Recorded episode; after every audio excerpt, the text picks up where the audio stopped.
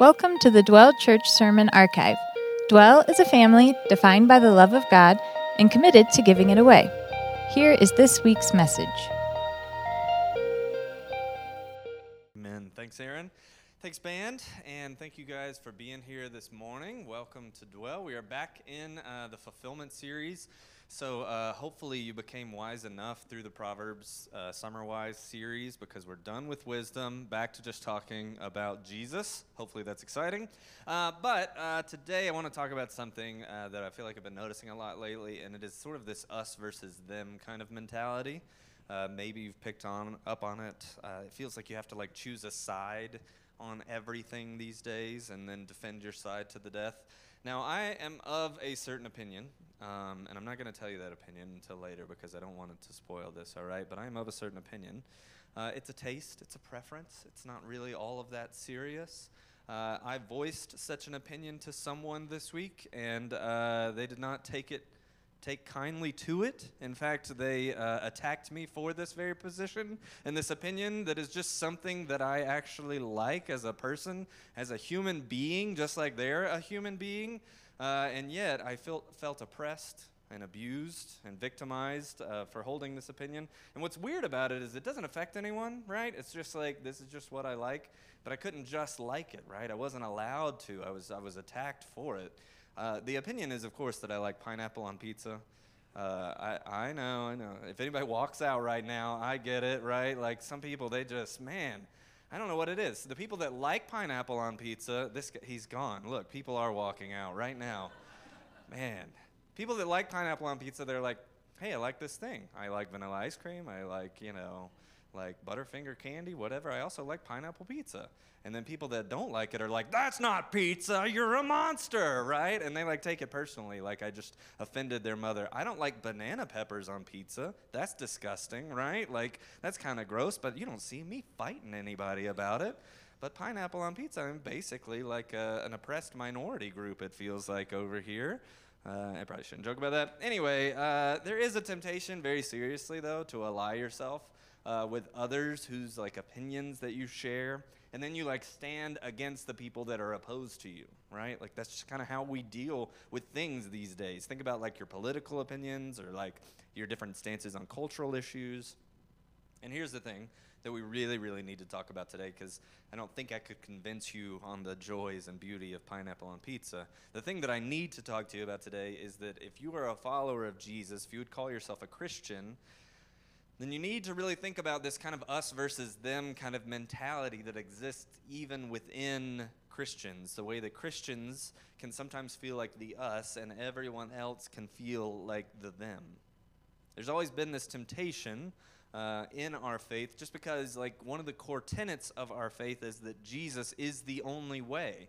So naturally, you can see where that would lead you to like say, well, then there's all of us over here, and there's all of them over there, and they are opposed to us, and we are opposed to them. And then when you combine that kind of like temptation that has existed throughout Christianity, and combine that with like this modern day social discourse, you can very easily see how we arrive at an us versus them kind of place. So, for Christians, especially those of us who may feel like, and maybe even legitimately experience, being sort of like under attack by the them, it can be very easy to get this kind of like us versus them kind of stance. And then what happens is you feel like I need to stand up for things, right? Like I don't want to be bowled over. I can't be pushed over on these certain things. Maybe you have to stand against the political left for forcing some sort of ideology on you. Maybe you have to stand against the political right for sort of hijacking the faith and co opting it to use it to their own agendas. Or maybe you just feel this urge to like distance yourself from like secular people, the people out there in the world, so to speak. Whatever it is, it's easy to feel this way. I think you'd be hard pressed as a Christian living in 2023 to not have experienced this to some degree, right? And we all have this question like, what are we supposed to do? Maybe in like a smaller way, to wonder about like that, that friend of yours who's not a follower of Jesus, and you're looking and you're saying, like, what can we agree on? What can we not agree on? How can we work together? What are the things that we should be aligned on? Maybe not. What's our relationship supposed to be? And so what we're going to do today is hopefully like try and answer some of those questions, maybe develop like a better relationship between the us's and the thems in our world. And we're going to do that by taking a look at the way that Jesus did that when he had this surprising interaction with a woman that he probably shouldn't have even been talking to. And we're going to ask the question can that point us to a better way of being us and them? I also need to apologize here at the outset. I'm not going to talk about any, or I'm not going to talk very much about the feeding of the 4,000. I am sorry about that, uh, but we did feeding of the 5,000 like a couple months ago. I mean, come on, this is just less people. And he did it with more bread and fish. So this is really not even all that interesting, really, when you think about it, okay? Uh, but also, while I'm there, let me use this as an opportunity to point you towards uh, the Dwell Church podcast. It is phenomenal. If you've never listened to it, uh, there are no ads, right? So that's a plus, right? You don't need to know anything about Casper mattresses or anything like that. But if you want to, uh, this is an ad in the middle of a sermon, so I'm sorry about that if you want to catch up on everything that we've done in Matthew so far, you could literally just pop in your earbuds. I mean, if you got a long commute or you're driving to, you know, northern Idaho, you could probably crank it out in one trip and be all the way caught up in uh, Matthew, which is like pretty cool, and it's it's pretty cool to listen to. Uh, so check that out if you want to check or if you want to catch up or want to read or hear about what we talked about when we went through uh, the feeding of the 5,000. Anyway, commercial over. So let's get back to the text. This is verse 21. And Jesus went away from there and withdrew to the district of Tyre and Sidon. And behold, a Canaanite woman from that region came out and was crying, Have mercy on me, O Lord, son of David. My daughter is severely oppressed by a demon. But he did not answer her a word. And his disciples came and begged him, saying, Send her away, for she is crying out after us. And he answered, I was sent only to the lost sheep of the house of Israel. So, what's going on here because that does not seem very Jesus like. You know how sometimes when people read scripture, you tune out? It's okay. We all do it. It happens, right? Somebody's reading scripture up here, and you're like, ah, I don't know what he's talking about. I'm just going to sort of like think about what I'm going to eat for lunch. So, if you were tuning out, then you probably n- didn't notice the fact that Jesus was being a little bit rude, maybe here. Might be a good like interpretation of this, right? So, why is that happening? Well, first we have to answer the question: What is a Canaanite woman? Now, uh, is anybody in here Canaanite? Anybody? Okay, no, so I'm not going to offend anybody. That's good. All right, so a Canaanite woman would have been a person who was not an Israelite. Uh, typically, they would call them Gentiles in Scripture, which is the Bible's word for everyone who isn't an Israelite. And if you know your Bible history, then you know that Canaan, where a Canaanite would be from, was supposed to be a promised land flowing with milk and honey, and it was promised to the Israelites. Uh, the Canaanites were the people who were already living there. They were most likely like a looser collection of tribes than the Israelites were. And what's really interesting to this story today, and this is where, you know, Bible history gets cool and fun. I can tell from your faces that you're as excited about this as I am. What's interesting about this story today is that the Canaanites did not really fully exist all that much during this time. Like, so this is like now, like Israel has been in the promised land for like over a thousand years. They've been taken over by different uh, huge groups of people, and right now they are under Roman occupation. And so it's a really weird thing for someone to be identified as a Canaanite.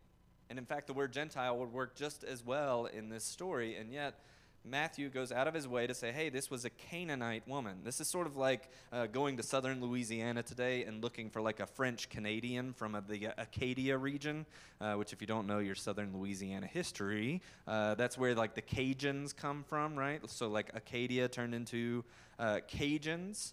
But it'd be tough to find anyone with some sort of like clear lineage back to like, you know, Paris or something like that uh, when you're in the swamps of Louisiana. And this is sort of the same way. Like through generations and times, it would be kind of difficult to find someone that is just like fully just a Canaanite. But Matthew here calls her a Canaanite to show us something.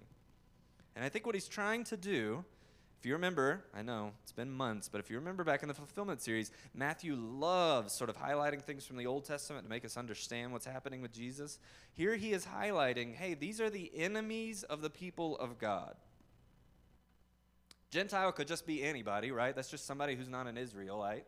Canaanite kind of like signifies and would cue to like someone who was an Israelite living in that time or someone who loves the Old Testament. It would cue uh, that this person was like a bad guy. This person was someone that they should be in opposition to. And here, Jesus seems to react in keeping with that. He says, No, I'm not for you guys. I'm here for the children of Israel.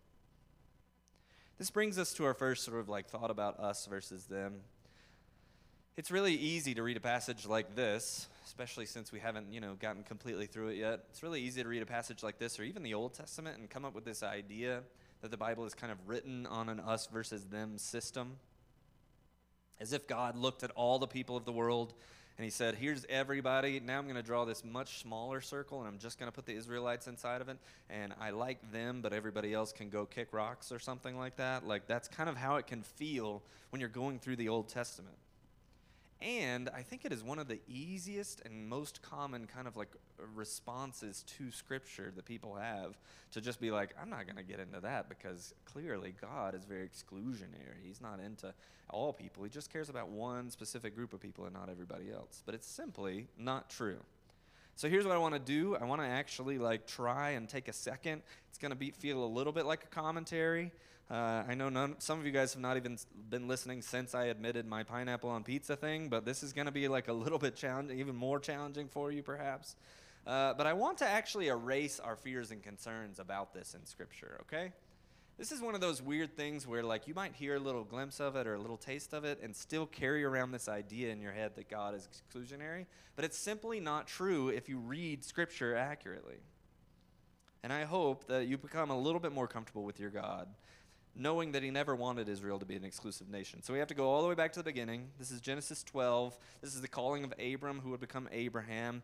God says this It says, Now the Lord said to Abram, Go from your country and your kindred and your father's house to the land that I will show you, and I will make of you a great nation. I will bless you and make your name great, so that you will be a blessing. I will bless those who bless you, and him who dishonors you I will curse.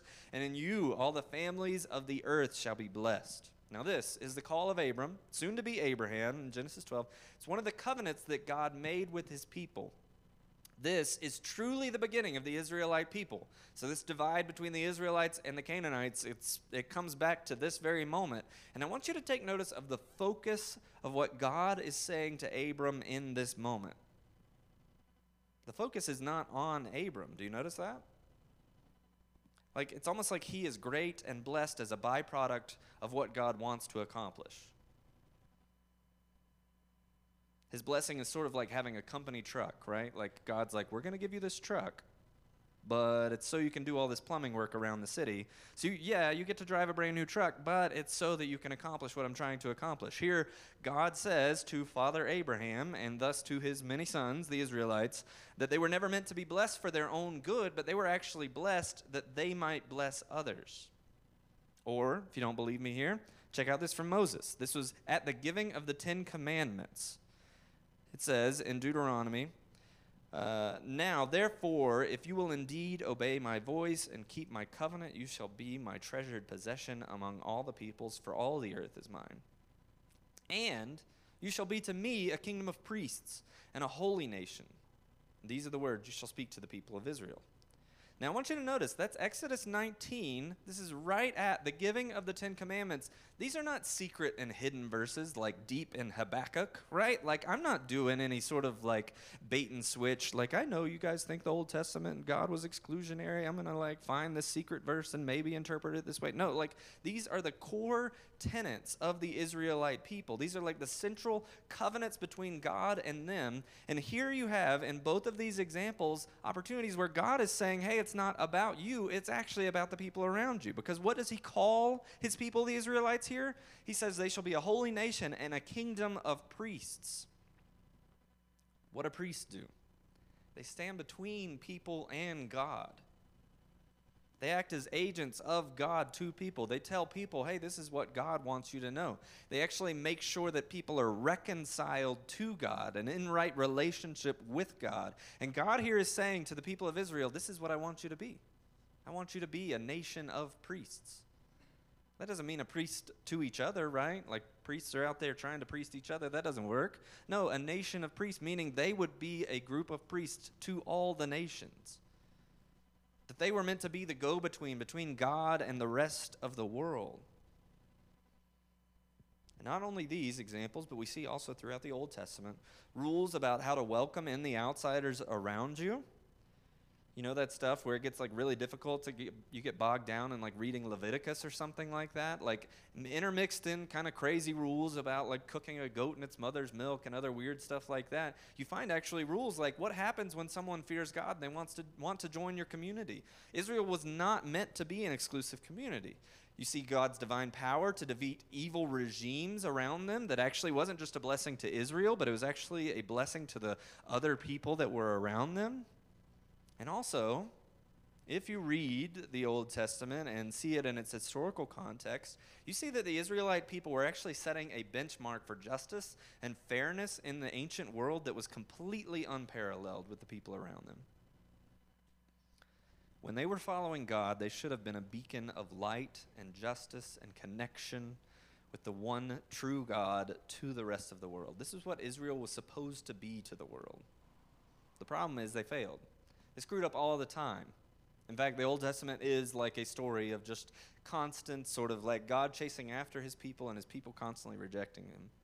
Moses was impatient, Joshua didn't finish the job, David cheated, and thus the world suffered.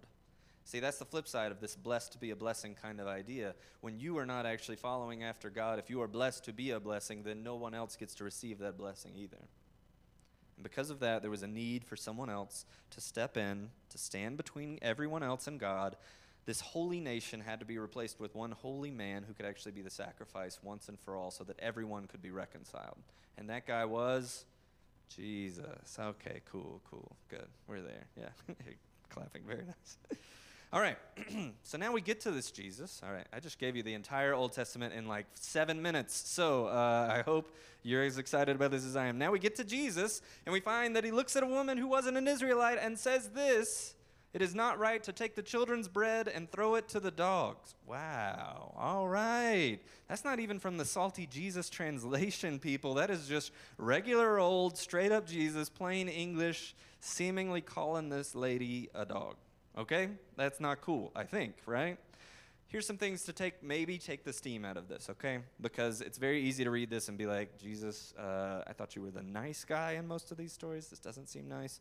So, first, this was probably a common and expected usage of the time.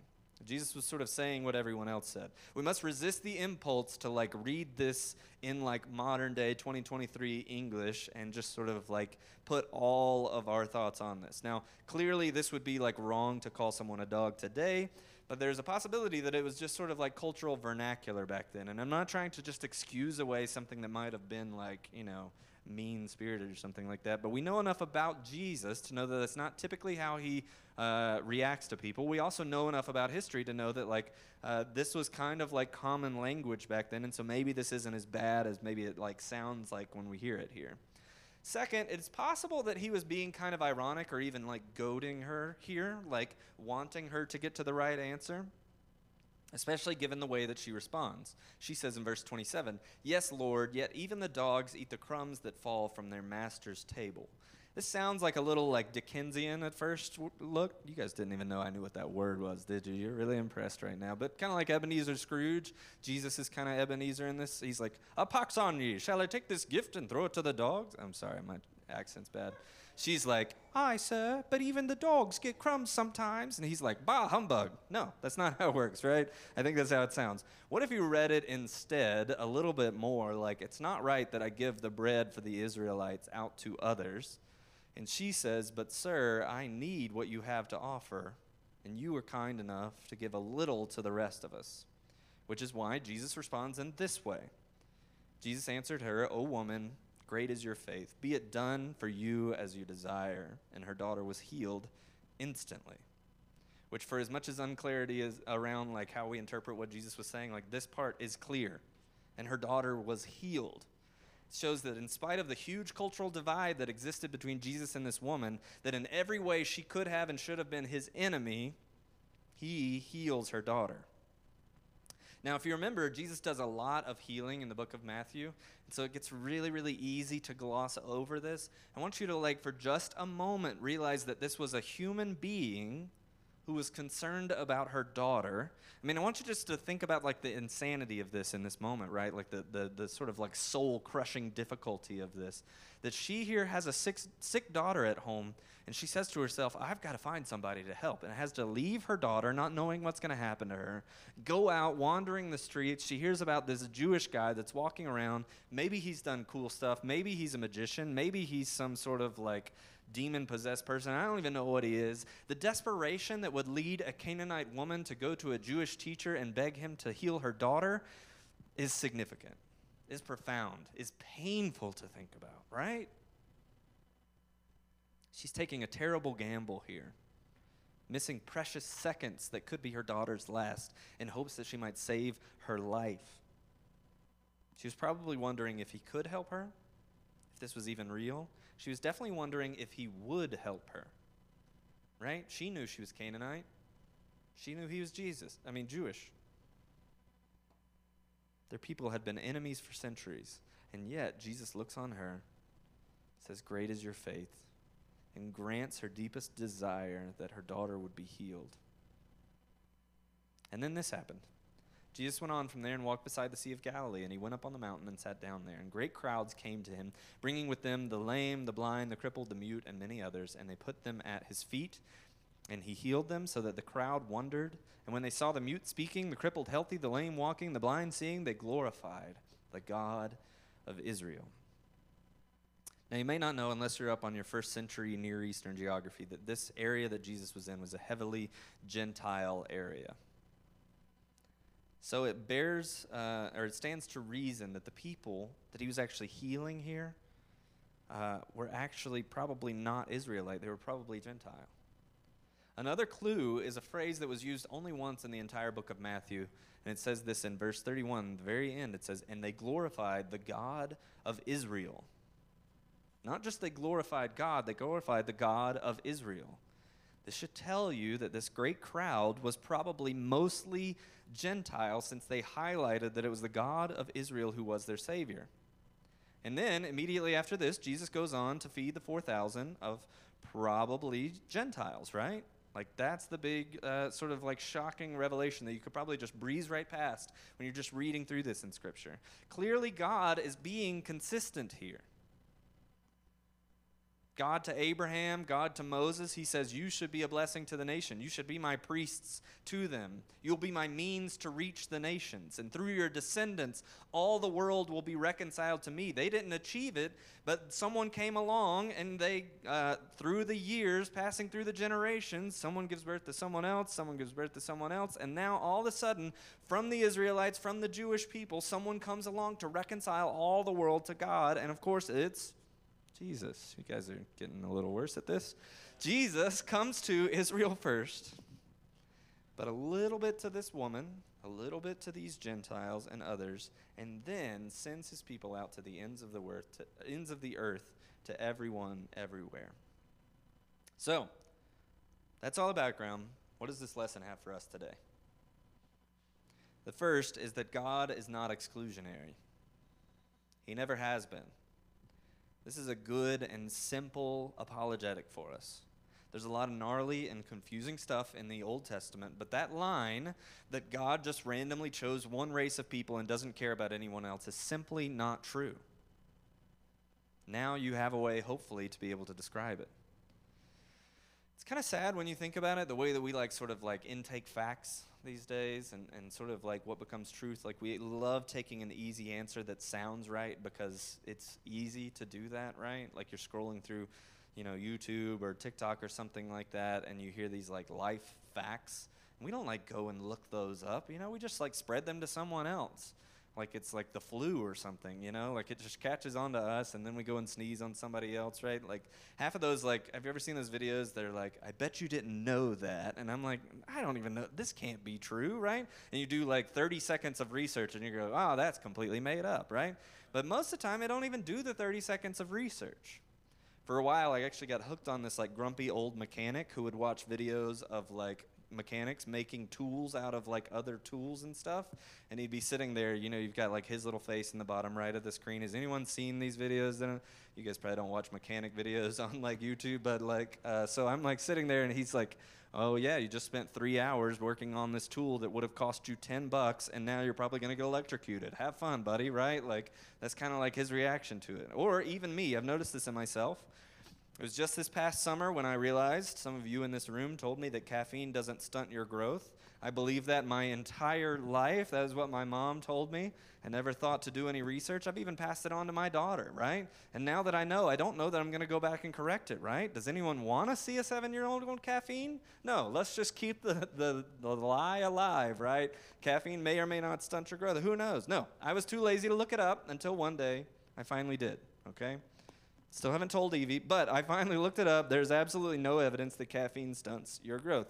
And all of this is to say, if we do that all the time with facts in your life, with truth in your life, what that probably means is that there is someone right now in your life that honestly believes to themselves that God is exclusive that God only loves a certain amount of people, that God, uh, from the very beginning, He only liked the Israelites, and now uh, He only likes Christians, and He doesn't love anybody else. And there's probably someone in your life right now that is thinking that because they have not had someone walking alongside them to be able to reveal the truth to them.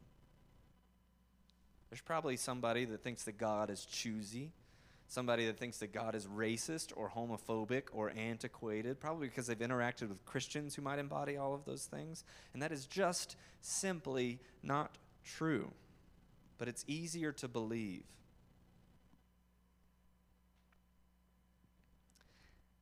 That's a dreadfully sad reason to miss out on eternal life with God.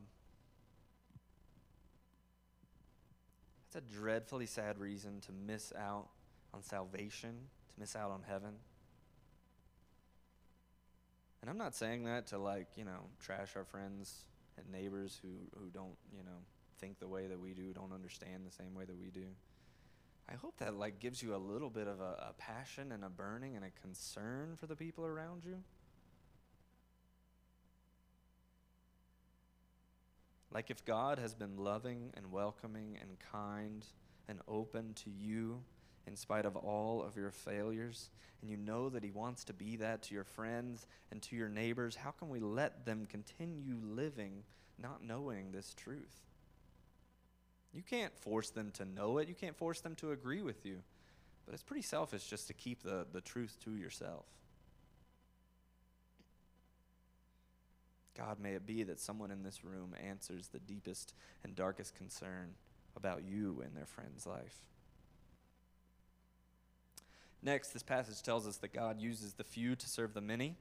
This tells us about the way that God likes to work. He likes to take nations like Israel and bless the whole world through them. He likes to take the youngest in the family and have them kill giants. He likes to take 12 random dudes and have them change the world. He likes to take carpenter's sons and turn them into the sons of God, right? And this is not like right or wrong. This is just the way that God chooses to work into the world. It's kind of hardwired into the world. It's sort of like moss growing mostly on the north side of trees in the northern hemisphere. Or like how dogs chase their tails round and round. Like this is just the way that the world works. This is how God chose to make it work. Or as Paul says in 1 Corinthians 20 or 1, 26 through 28, for consider your calling, brothers. Not many of you were wise according to worldly standards. Not many were powerful. Not many were of noble birth. But God chose what is foolish in the world to shame the wise. God chose what is weak in the world to shame the strong. God chose what is low and despised in the world, even things that are not, to bring to nothing things that are. This is how God does business.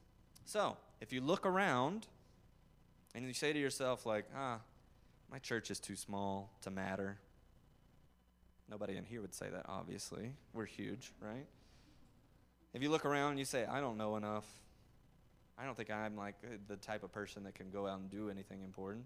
If you feel scared, if you feel weak, if you feel whatever, just know that you might actually be exactly where God wants to be. Like if this is the way, or wants you to be, if this is the way that God works, then it would make sense when you're feeling those things that you might actually be doing exactly what He wants you to be doing that your church might be the exact right size to have the right impact in the place where He has placed us? That you might be the right person who knows exactly enough to be able to meet someone where they are? You might be exactly where God wants you to be. The last lesson that we can learn from this is a general posture of Jesus that I think we can emulate. We exist for the outsider. Do you see what was happening here? The people that Jesus was serving and healing here in this passage, they were the outsider. Check this out again in verse 29. Jesus went on from there and walked beside the Sea of Galilee and went up on the mountain and sat down there. And great crowds come to him. Remember, Gentile crowds came to him, bringing with them their lame, the blind, the crippled, the mute, and many others, and they put them at his feet, and he healed them. So the crowd wondered when they saw the mute speaking, the crippled healthy, the lame walking, the blind seeing, and they glorified the God of Israel. Now remember, these people were from a different culture, they were from a different religion. Uh, whatever possible divides in society there were, they were separated from Jesus. And on top of that, they were lame and blind and crippled and mute.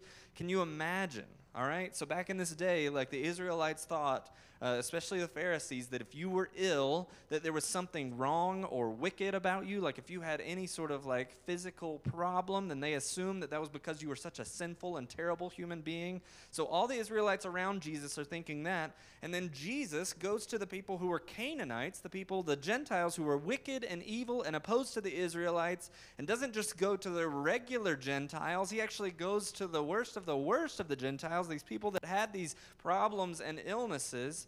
And Jesus goes out of his way to heal them. Jesus goes to the outsider, to the person that he wasn't supposed to love, the person he wasn't supposed to care for. Very simply put, if you look at your life and you find that you're not serving, you're not loving, you're not healing, you're not caring for the people outside of who might be your most natural comfort zone, maybe outside of just Christians, then you're probably not acting very much like Jesus.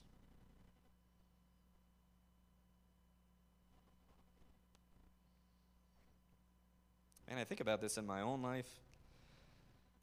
I've been like really like chewing over this the past like week or so. Like, man, it is like astounding how comfortable I am with like human suffering in my own like community. Like, I mean, if you've walked up and down Colfax, like it's shocking what you might see. And very often I think to myself, oh, well, that's not my responsibility. Those are not my people.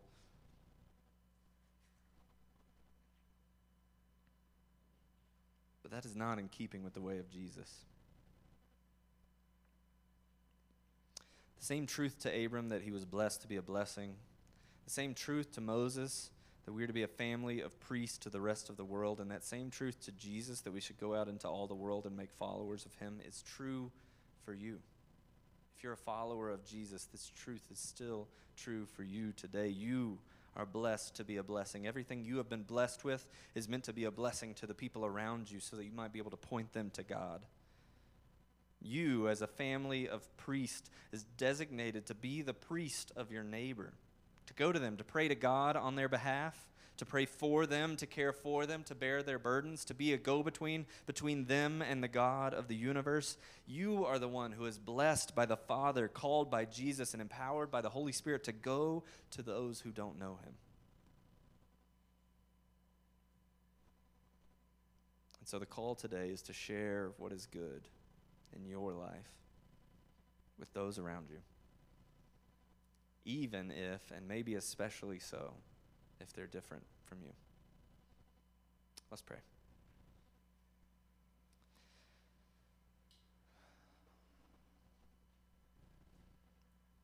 Dear God, we, we thank you.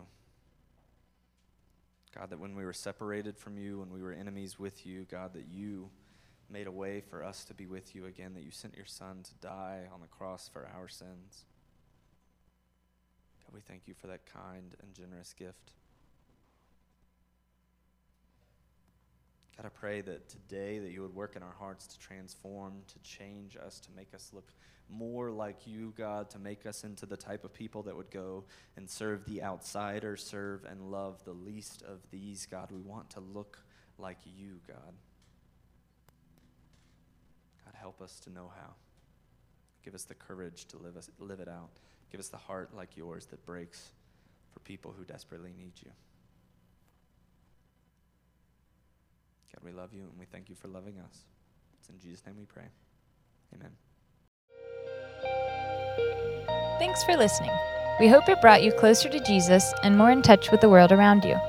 Being a Christian in today's culture can be hard.